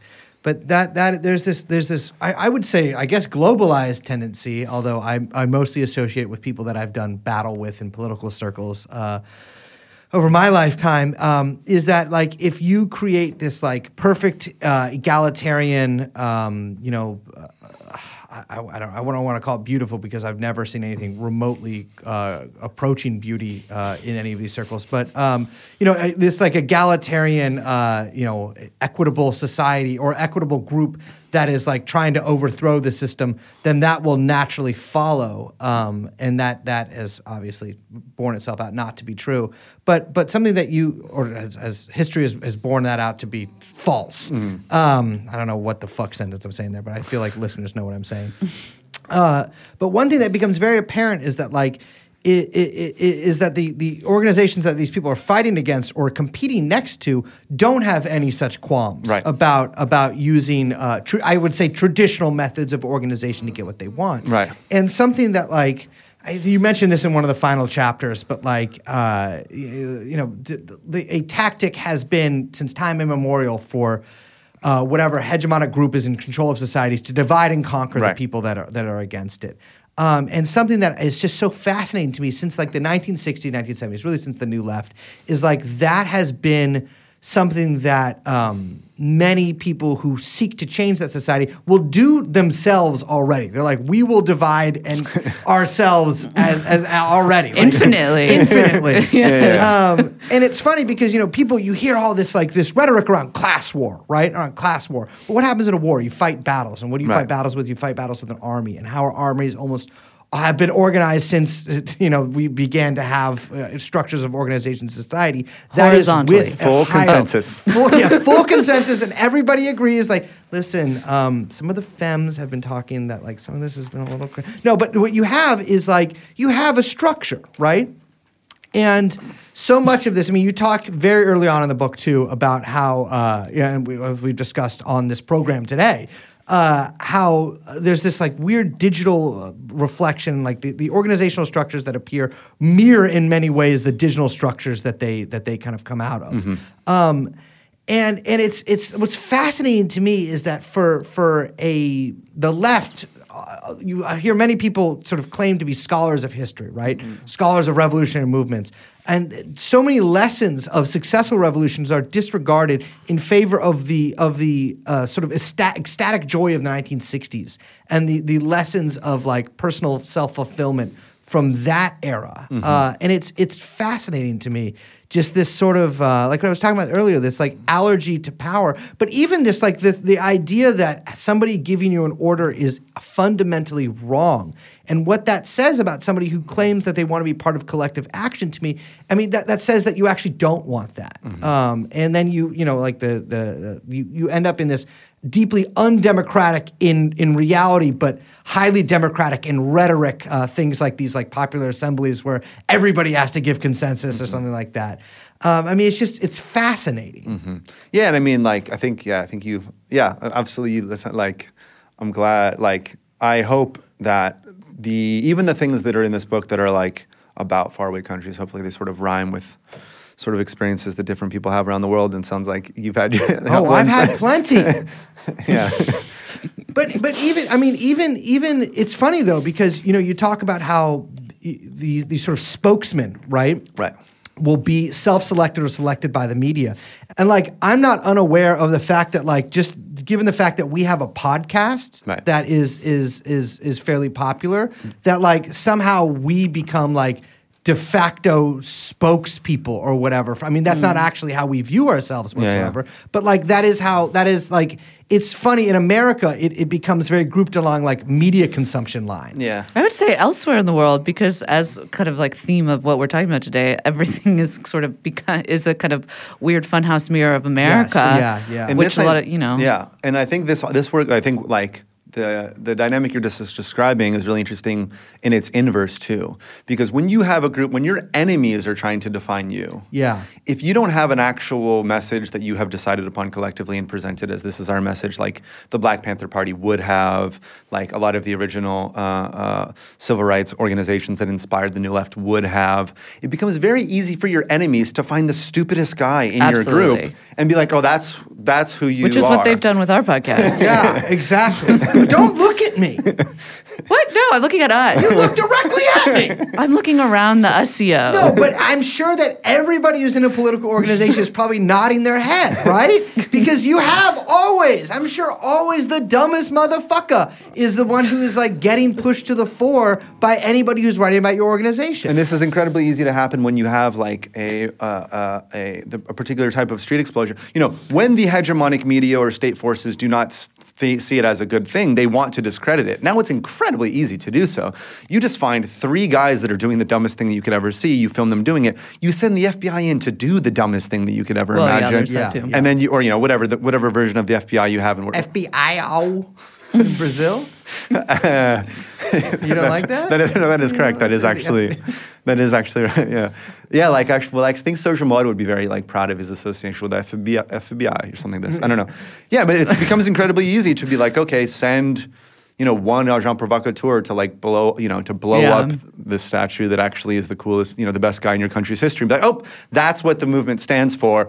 Uh, who's going to deny it? You can't because like you have no one that uh, speaks for it. So I'm telling you, you know, the the media or government of this country, that's who you are. Or you can pick, you know, whatever political tendency you like. You can pick the stupidest nine second joke from the dumbest podcast that now is extinct and be like, well, that's what that political tendency Yeah, yeah. is all about. Uh, and like, who's going to say that it's not? Because unlike the Black Panther Party, there's no one that says, no, this is the community, or like, unlike the MST, there's no one that says, the communications sector for the Movimento Sem Terra has like this is our official position on this, and then like, but that doesn't exist in this in this in this particular type of explosion created by sort of globalized neoliberalism and and digital media. Yeah, I don't know if it's like the, an effect of social media, but one thing I really appreciate about appreciate about this book is how seriously you present the effect of the media. Right. And like, I don't know. I, I feel like even to this day, people don't. Maybe because everyone wants to. Because of social media, everyone either thinks of themselves in a, even in an abstract way as part of the media, Yeah. or they want to be in the media Right. in whatever capacity they think that means or whatever it is. But there is it's people do not take seriously the profound ways in which the media can alter pretty much anything. And, and change the direction of reality itself and what we perceive to be reality itself. I mean, I really do think that. And you know, you, you use Brazil as a great example, um, but elsewhere as well. And I, I don't know. I feel like people still don't take that seriously enough. Yeah, I mean, it's like I think there's a risk of overemphasizing the media and like Yeah, it I'm becomes, in it the becomes media. a conspiracy, Yeah. like a kind of like, I'm- oh, they'll just change. But at the same time, But yeah, so at the same time, if you think about it, really, human beings can only see what's directly in front of their faces. Like you can, o- like the only reason that I know that Joe Biden is the president is because of the media. Like I didn't go there to like check with my, like I didn't go to the White House to look. Like the media, we live in such a complex society that we rely on some kind of mediation for everything. Sure. And again, because I'm in it, I probably pay a lot of attention to it. And because this particular strange situation in Brazil, where the media representation changed not only the way that the world understood, but the actual material configuration of what was Yes. happening in the streets, which happens in a lot of cases elsewhere in the book. That yeah, I think you know. Uh, you have to be very careful about it because you can go in weird ways, and like it's because it's everywhere. You, you, can, it can feel like a totalizing force, but like you know, there's there's no reason to protest in the first place without the media. There was that's so there's a reason that mm-hmm. there wasn't protests really before the media. It's it's fundamentally a media action in some ways, I think, and so paying very close attention to like like seriously, responsibly analyzing like the political economy, the political economy of media and who's acting in which ways for what reasons. I think yes, is you just can't you can't kick that out of the story. Yeah, I mean, you you are very circumspect in the in the book about your own role as a member of the media because you've written for mainstream MSM publications, LA Times, Washington Post, as you call it, the WAPO. Uh, and your frequent mention of it in conversation, even if you don't need to mention it. Um, but uh, but yeah, I mean, do you did you do you come out of this like with a reexamination of your own role as a do you still want to be a journalist? I mean, like how do you how do you feel? I'm asking I'm asking for the the Vincent, your heart. Yeah, I feel okay. Uh, no, but it's absolutely true that all of my career has been in sort of the mainstream corporate media. Like everything that I've ever done has been come out of like applying those tools to things that I ended up finding while working as a like a regular news correspondent. Whether it was like the thing that was the, what led me to write about the U.S. backed mass murder of communists in Indonesia, or to, to reflect on like the very real failures made by like my class um, in uh, over this decade. But it is like weirdly, um, ironically, exactly those tools that I like. Like, Yeah. like often, if you just like almost like naively are naively faithful to the idea of like saying what really happened, then you you end up uh, uh, like in a decent place. And I think I still think there's sort of an analog. This might sound like a cheap. Um, this might sound like a cheap uh, uh, uh, dodge, but let's see if it actually works. I think that there's actually a kind of an analog between the way that you described that if you just blow something up, you think something's going to come around, Yeah. which is necessarily better. I think there's an analog to the media and being very critical of the ways that it can go wrong.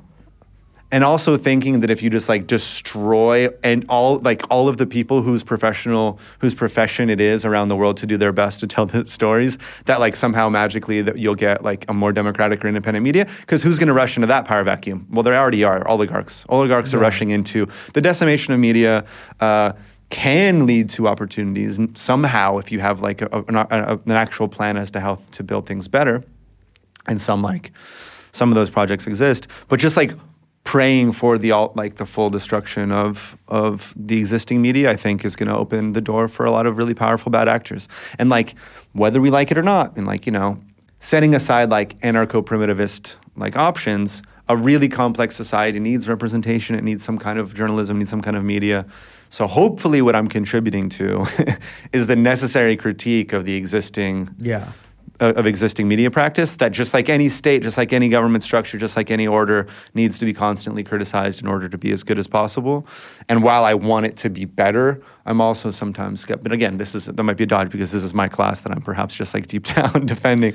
But like I'm sometimes skeptical of the cheerleading for the immediate and full destruction of exi- actually existing journalism because I think what's going to happen is you're just going to get mar- like corporate marketing and advertising pretending to be journalism. Well, I, I think a lot of people do want that on like a sort of instinctual level. Just like, you know fuck what I mean? the- fuck Like, these guys. Fuck these guys, because like Which is, like, you're it's cool. understandable. I, I I like you. I can you know I consider you a friend. Yeah, yeah, yeah. Uh, I don't like a lot of journalists, Yeah, yeah, right? yeah. But uh, but on the other hand, like it is it is just factually true, right? Like if there's no media, then like it's just like what, like some Rumble show, us, you know? Um, it is also factually true that people like don't like uh, like like poll like polling demonstrates this is like an empirical fact that like people do, do like are rejecting like traditional media structures. Yeah. they Yeah. like this is a real. I would be real- surprised yeah. if network television exists in Oh, yeah. 10 years. So I mean, this is I gonna know like, people are going to call me crazy, but we're going to No, be I- just like streaming YouTube, different.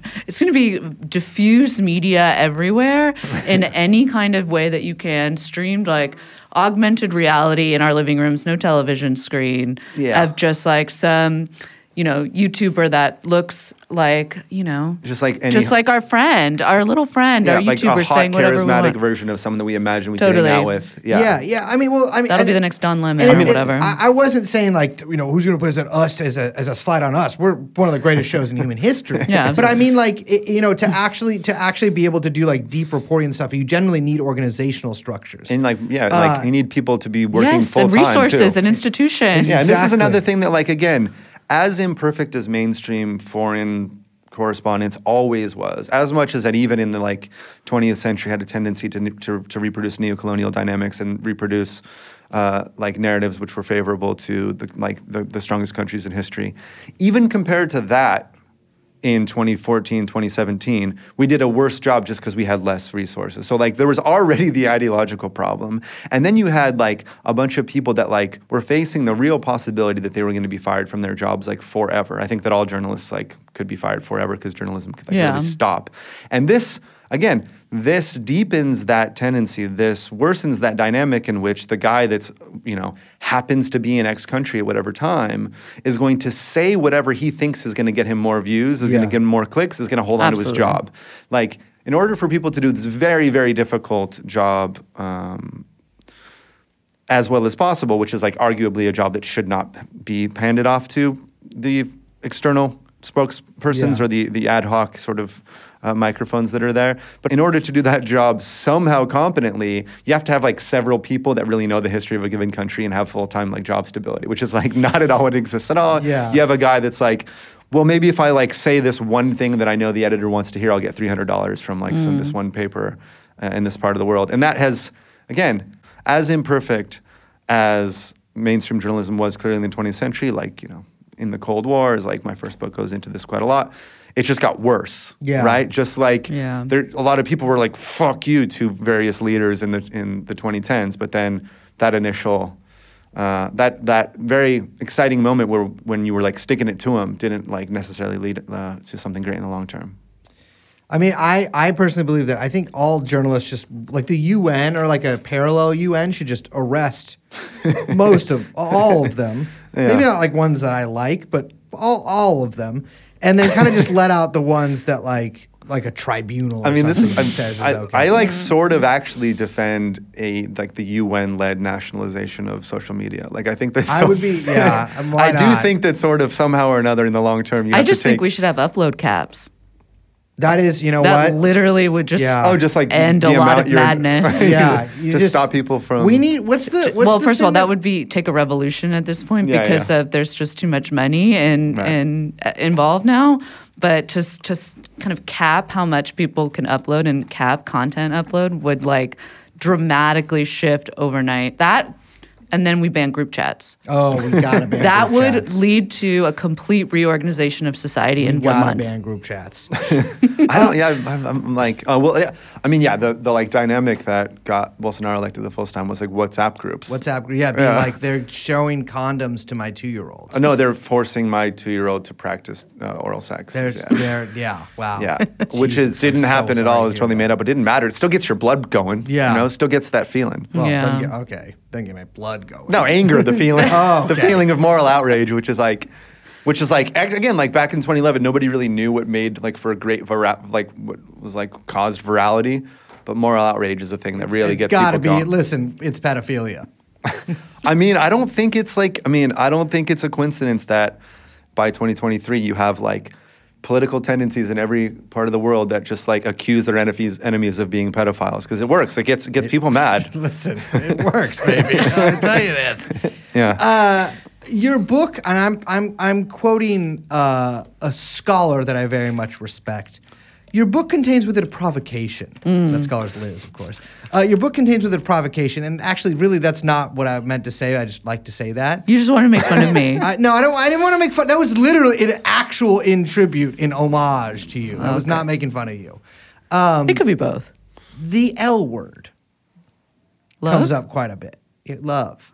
And would you consider love to be the ultimate goal? Uh, no, uh, Lenin. Oh. Yeah, yeah, yeah. Lenin. Uh, the little, the, the, imp, the impish Russian himself, Lenin, um, comes up quite a bit uh, Yeah. in, in, in this work. Um, and you seem to, and I don't want to put words in your mouth here. Sure. Uh, but he certainly comes up a number of times Right. in the uh, in the sort of final two chapters Right. where you where you're.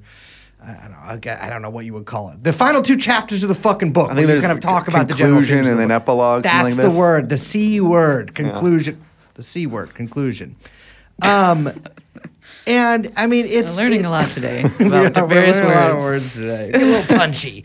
Um, well, he's great. We love him. But uh, w- w- like, is is is that like something that you kind of came into? Because I I would have I of course came into this book already with preconceived notions of like Right. this is this is what works because I can look at history, right? Right. I have no great love for Lenin as a person. I just think he was right. Mm-hmm. Uh, and as a person, he was kind of cool. But uh, but I, you know, I just think he was right. It was correct. So I came to this book being like, I know what I believe already. Right. Uh, and did you come to your conclusion that like it's likely true that Leninist methods of organizing are more effective for uh, achieving and maintaining power than perhaps more forms of organizing. Mm-hmm. Uh, did you come to that conclusion throughout this sort of the research for this book, or, Right. or like I, how did you get to that conclusion? Well, this was a real life ideological evolution that happened among many people that lived through this decade. Yeah. So a lot of the people that in 2011, 2012, 2013 are more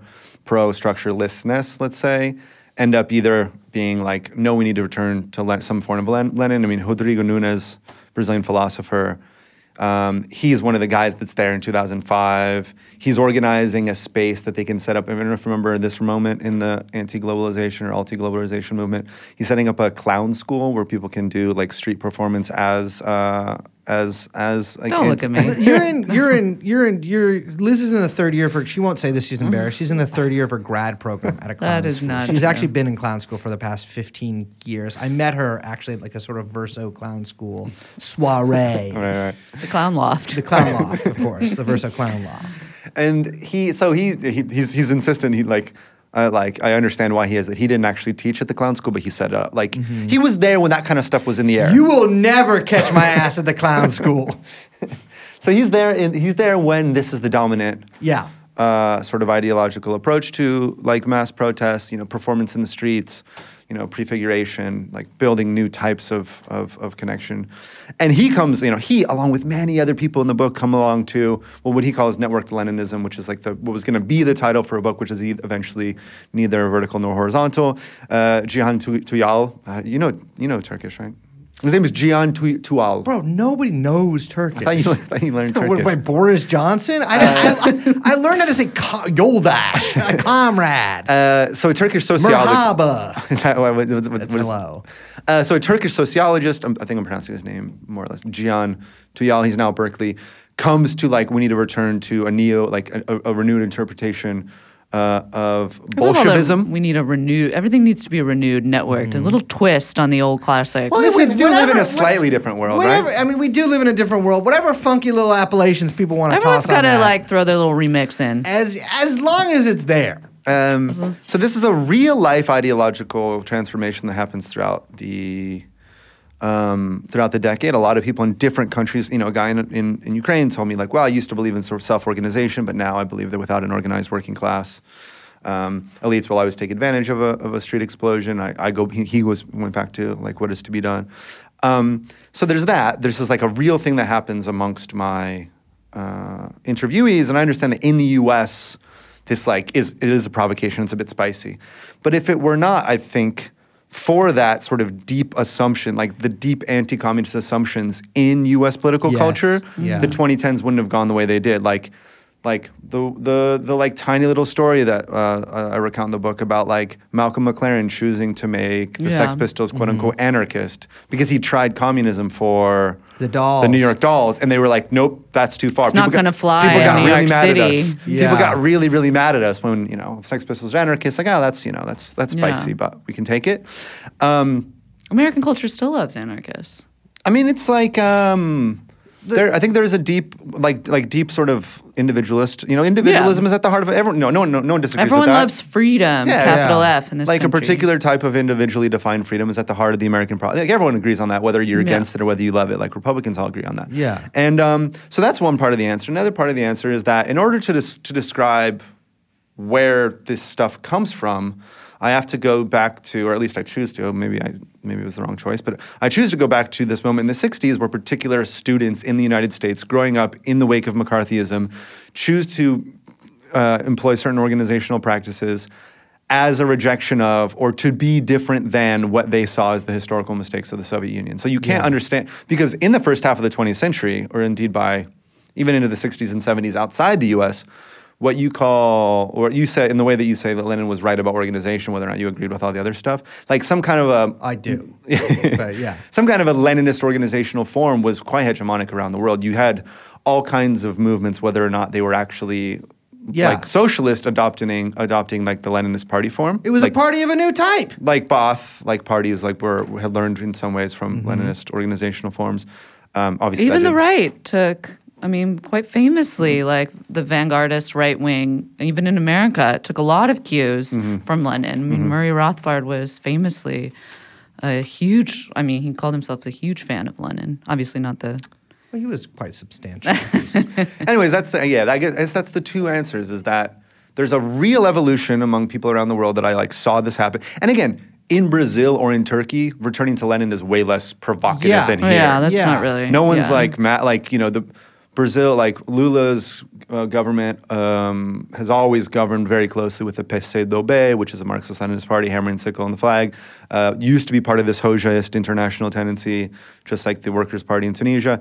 Like even even like there are like of course rabid anti-communists in Brazil, but the existence of like Marxist-Leninists in the political structures of places like you know Turkey, Brazil, uh, Ukraine. That's not like that's not so shocking as it is here. So I knew that it would be a little bit like, oh my god, in the U.S. But like the book's not primarily about the U.S. and this is a real movement that's you know, and like some members of the MPL have moved in this direction themselves, and other members of the MPL complain like, fuck, like the young generation of leftists, they're all like back into Lenin now. Like you know, so it's it, it was a real thing that happened outside the U.S. and is not nearly as shocking Yeah. in the global South as it is in in like Brooklyn or California. yeah, no, I would say if you travel basically anywhere in the world, you'll find Yeah, if you meet uh, like Arab leftists or like proper like leftists, like they're often from you know communist party families. Not you know not always, but this this exists in a way that we decimated in the United States in the '50s, and it's a real historical exception.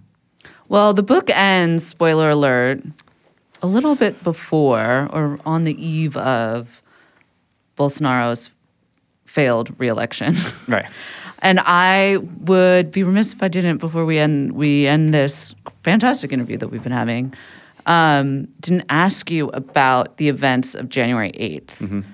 Um, and for people listening, we did an episode on that when that happened. But the kind of Bolsonaristas storming of the Capitol kind of the uh, of Cong- 1776. of Congress. I mean, yeah, they stormed. yeah, they in- stormed the Capitol. in Yeah. Stormed the Brasilia, Capitol, yeah. Um, very much a kind of weird, both mimetic performance of January 6th in the US, but also weirdly of the um, June 2013 protests, where also the left stormed the Capitol. Yeah. There's a weird sort of kind of um, book, kind of bookend happening there that sort of traces this, the you know the genesis of something in June 2013 all the way through to this kind of I don't know melancholic farcical Right. attempt. Yeah, like that the first Bolso- is tragedy, the then is farce, then is like really stupid farce. Yeah, and it's like an even like more clownish again in the clown kind of tradition, I suppose, um, version of yeah whatever that was on January eighth, and the kind of like yeah just very sad Bolsonaristas. Maybe also somehow thinking that if they they too kind of just got there and made something happen, that something would happen. I mean, January- these people yeah. were like the most like pathetically and like actually tragically like internet adult guys you'd Exactly. ever Because if you spoke, we and I, had that here too, dude. I mean, we- I- it's the same guys. well, yeah, the January 6th guys, Oh, yeah, yeah. yeah, yeah. Like, but the but it's crazy to me because it does really feel like this funhouse mirror of of June 2013 in a lot of ways. Yeah, I mean, so in June 2013, at this point, but at this point, probably it was a left s- started protest. By this point, when they like like ran up on top of Brazil's like National Congress building, like you look at photos, like it looks like very futuristic. Like they like they like rush and there's all these big shadows. This happens in June 23, absolutely, and this is something that at the time, the like broader anti-authoritarian left is like, well, yeah, this is a you know Yeah. a- a- an outpouring of support for whatever it is that we started. Um, but functionally, like the actual concrete things that these human bodies are doing in the real world is the same thing. And again, this is a like this is like another point that comes up across like the book. Like like a tactic can be used in many many different ways. It can be the Right. right thing for the moment. It can be the wrong thing for the moment. It can be the right thing used by a bad guy or the wrong thing used by a good guy. It's an important point. Yeah. And uh, I think you know almost any tactic that I can think of is is defensible in some in- instances, right? Like in some instances, everyone defends like violence against like an invading force, or sometimes everyone defends ultimate destabilization. What of- about cheating? that's a very good question. Like in a, like in a relationship. Yeah. Go on though. Go on. No, I'm thinking about the I'm thinking about the answer to uh, no, never. Okay. never. Okay, never yeah. is the answer. If that's the agreement that you have, Mm-hmm. you don't vi- you don't violate it. No, uh, and by you know, so I was in Brazil for the election, um, and you saw like these increasingly pathetic the 2022 election that Lula eventually wins, just barely. Even though Bolsonaro does everything he can to try to destroy Right. democracy, Yeah. like Beyond having U.S. support, if he had U.S. support, he would have been able to. Well, he lost. So I think so. He lost the support of the Brazilian ruling class. Yeah. and the Brazilian ruling class is well allied with the like. That's you know, the, Yeah, like I think I put it sometime in one of the articles. Like he lost the support of the Brazilian like quote unquote business class or the the support of the national bourgeoisie and their international Yeah. partners. You know, if you don't have the support of like the quote unquote business elite in Brazil. What's the point of a di- dictatorship in the first place? Like, why are you gonna have a dictatorship Yeah. in South America if you're not even helping with like the Exactly. elites reaper, like a- accumulate capital? What are you doing? Yeah. Um, so he lost the, the- uh, like not all, but a lot of the ruling class.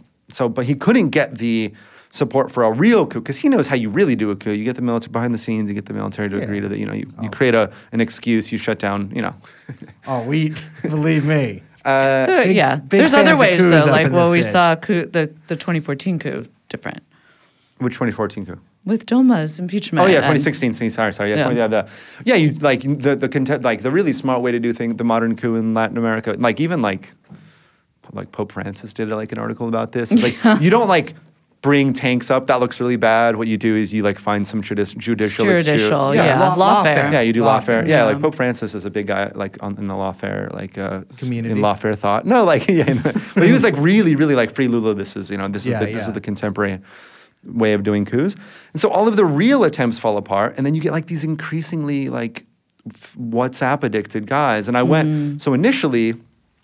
They blocked all the highways in the country, which is like that could work. That's that's a, a part of an of a, a effective coup. That could Yeah, be, that could work. That you got some of your guys doing that. So that happened in the in the first days after the election, and ironically, it was like, to some extent, Brazilian football ultras that cleared the roads. Like, Yeah. like Corinthians is a pro Lula team, a pro democracy team.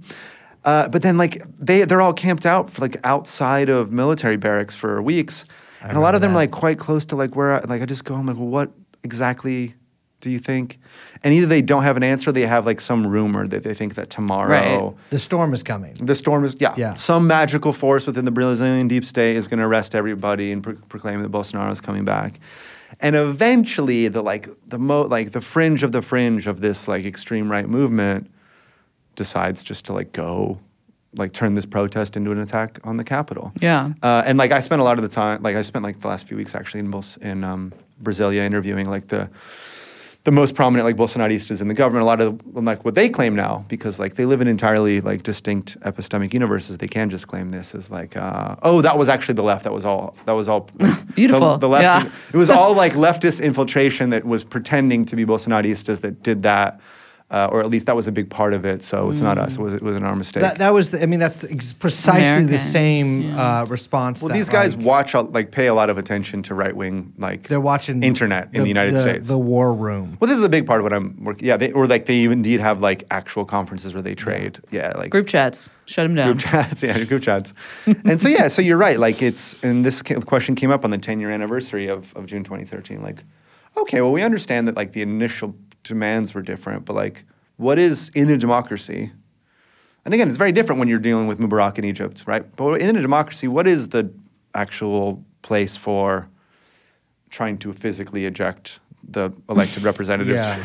which becomes you know a big problem. In, like again in Ukraine, like in, even in an imperfect democracy, what happens after the ejection of the person that was actually put there with votes? Uh, and like yeah, and this was a this is I think an unresolved question. Like uh, uh, like we're still dealing with like the long tail of the consequence of this of all of this.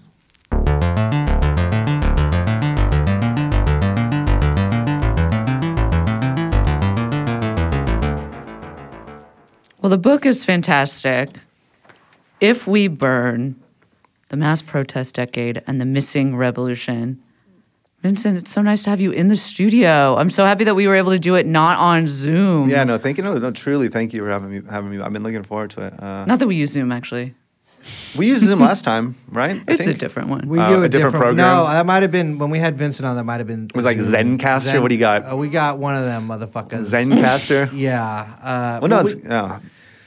I believe it's Zencastr. Yeah, but please don't DDoS us.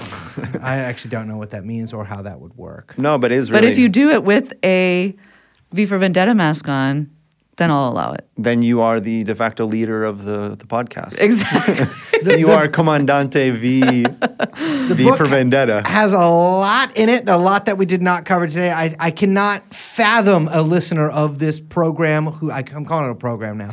I cannot fathom a listener of this program who would not enjoy this book in some funky way or all funky ways. yeah, Uh, there's a lot of really great information. Yeah. Well, yeah, thank you very much. Like I tried to, well, like all I, I spent maybe too much time on this book, but I tried to make it like properly a book where like Yeah. everyone's gonna find their own thing. Like uh, not just be like here's an argument and then like here's the padding. Like I tried to put a lot in there, and hopefully people will bring different things to it and come away with different things at the end of the the story.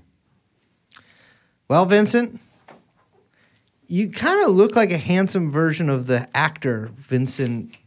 he sucks. You know what I'm talking about because you've heard this before, haven't you? Some you? people's brains do this What? because you Fuck- have no, dude. You, You, have got the. the. it's you because look it's the like same him. name. Wait, no, which guy? You, you I know what he's doing. Some people do this. It's a very like Some it's a very people lizard do brain this. thing. What yeah, yeah, is- because lizard. First of all, loaded language. Wow. Yeah. Wow. Wow. Interesting. Interesting. Inter- would you say it's a banker brain thing to do? Mm.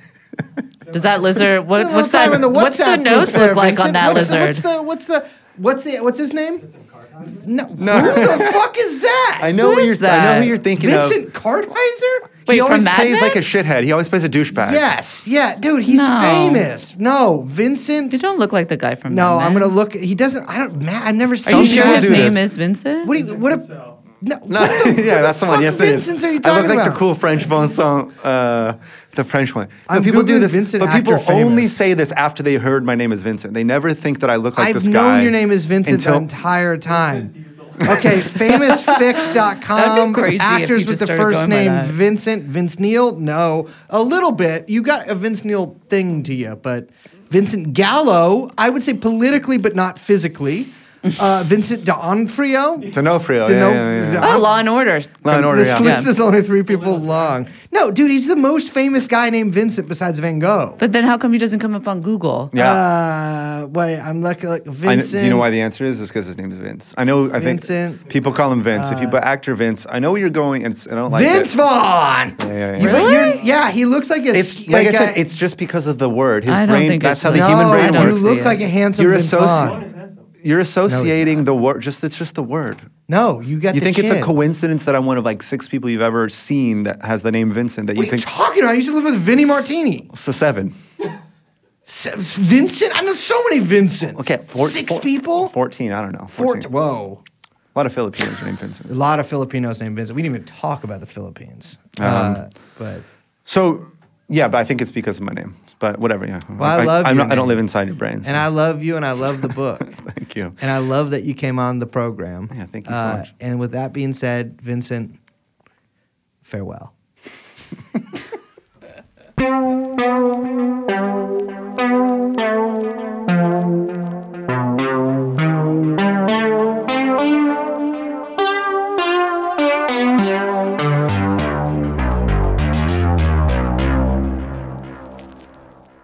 Brace, what did you learn today? What did we learn? Well, I think if you get enough people in one place, then something happens. Yeah. And if you have a mask that looks kind of like a clown, but a little bit more twisted, Dark. a dark clown with like a twisted smile, you can get on the internet. You should have seen, ladies and gentlemen, you should have seen the contortions uh, which Liz's body went into. It was almost like she had stuck a fork in an electric socket when the clown school came up. she, I have never seen somebody shrink. In, I would say Liz became three inches by three inches at that point. Uh, and then she exploded, much like a sort of a jack in the box type scenario. You know, you make fun of me, but I trained with the former president of Clowns of America. Ow, ow, ow, ow. Sorry, Liz just fucking. Dude, Liz just fucking had me smell a flower and then just it had water in it. I didn't do that. You know, I, yeah, we don't need to get into my cloning work. Well, I mean, you trained with the former president of the Clowns of Yeah. America? I take a pie real well. I didn't know you were in Congress. Oh my God. Um, yeah, yeah. It's just, ooh, a piece of gum? Oh, this nothing bad could happen.